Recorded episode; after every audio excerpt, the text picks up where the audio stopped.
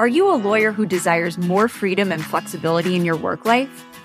To be more available for your family, stop deferring those bucket list travel destinations until retirement, take care of yourself physically and mentally, or even just have more time for your other passions and priorities. What would it mean for your life if you could continue to practice law without sacrificing in any of these areas or sacrificing your income? I'm Kailey Giacome, host of the Lawyer on Your Terms podcast. I run a six-figure virtual law practice working less than twenty-five hours a week. I'm a mom of two little ones and started my practice so I wouldn't have to choose between my vision of motherhood and my legal career. Your dreams and priorities may be different, but if you're curious about how to create a practice that is designed around your most important priorities in life, rather than always having to fit your life around your career, then you're in the right place. You, my friend, are more than just a lawyer, and you can lawyer on your own terms. Welcome to the Lawyer on Your Terms podcast. Let's dive into today's episode. Hey there, and welcome back to another episode of Lawyer on Your Terms. So today we are going to jump into a topic that we can only begin to scratch the surface of, and that is your profit margin. Profit makes the world go round. You can't run a flexible virtual law firm unless you have a really healthy profit margin. So in preparation for an upcoming blog article, I was researching the history of billing in the legal industry. And I thought it was really fascinating because I had never heard this before, but the billable hour used to be regarded as unethical.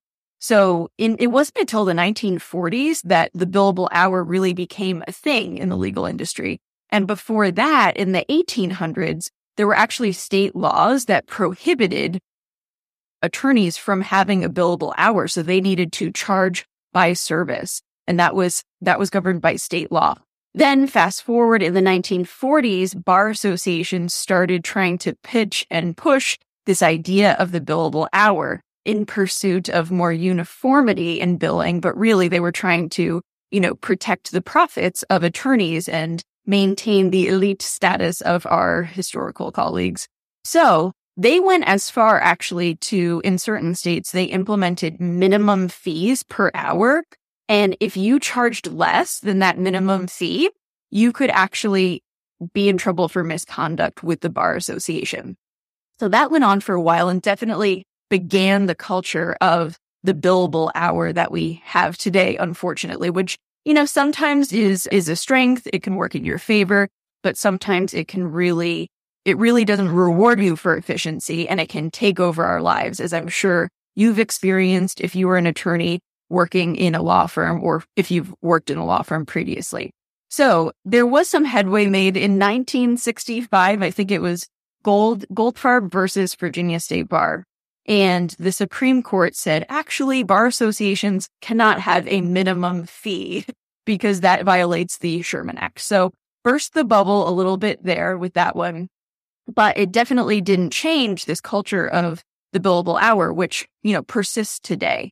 And again, the you know, I think if you if you're an attorney yourself, or if you speak to an attorney and you say the term billable hour, you usually don't get a lot of smiles. It's not something that that excites us. It's usually something that brings up a lot of stress and anxiety for attorneys, but also for clients. And you may have heard this from your own clients before, but you don't want your clients to feel nervous about emailing you or reaching out for any little question they have, because they're going to be billed up the wazoo. And so the legal market is changing for so many reasons due to the demands of clients and the industry, and then also the changing needs of lawyers, because lawyers matter too, right? Our lives matter.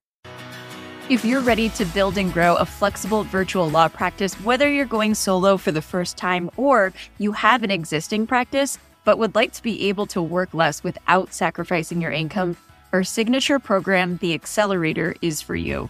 The Accelerator is a six-month private, done-with-you mentorship program to provide you with the exact steps, strategies, and support that you need to build, launch, and grow a flexible virtual law practice.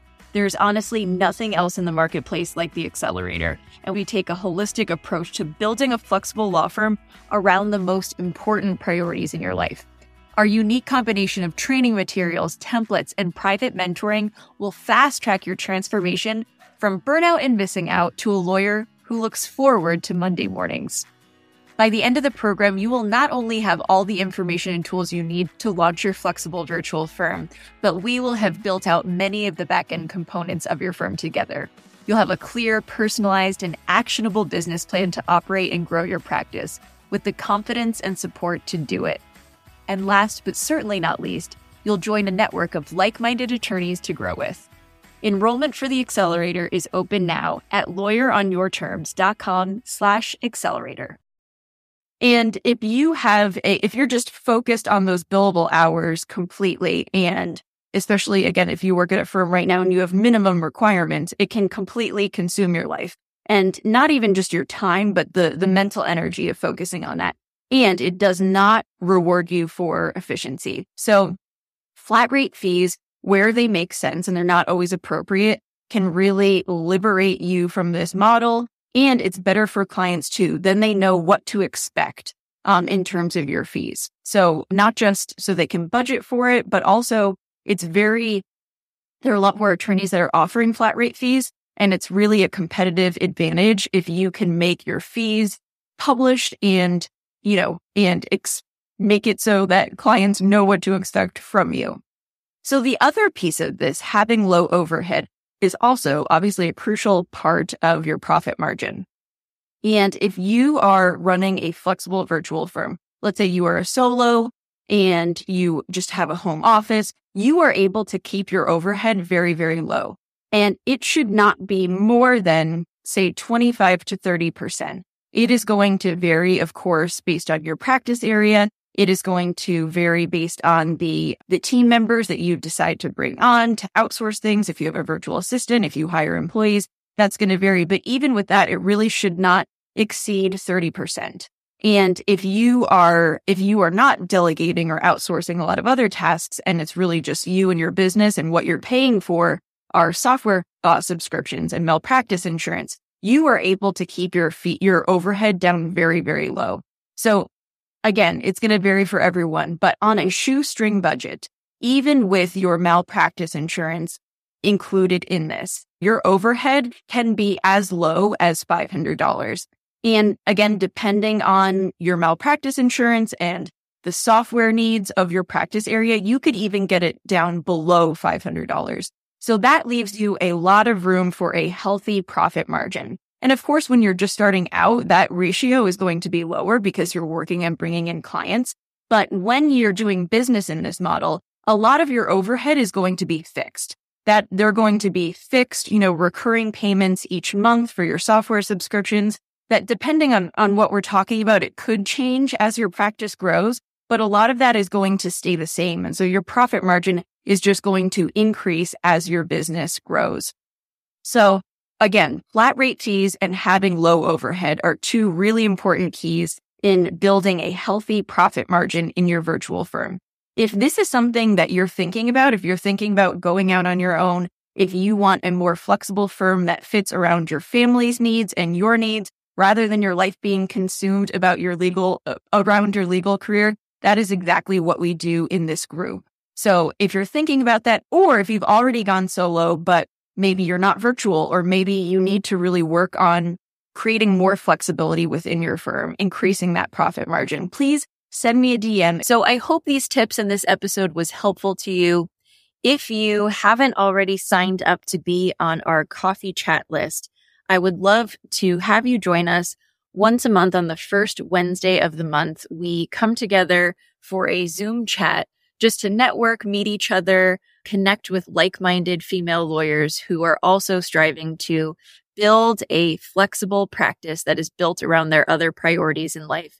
And we always have a wonderful time chatting. It's a free connection call, and you can sign up at www.lawyeronyourterms.com slash coffee chat. So I hope you'll join us for that. And I hope you will join me next week for another episode of Lawyer on Your Terms. That's all for today. If you enjoyed this episode, it would mean the world to me and really help us grow if you would take a moment to go to your podcast app where you listen and leave us a review. If you know a lawyer who you think would enjoy this podcast, please take a screenshot of your favorite episode and send it to them or tag them in a post. And before we leave, I just want to remind you that you are more than just a lawyer, and you can lawyer on your own terms. I'll see you next week.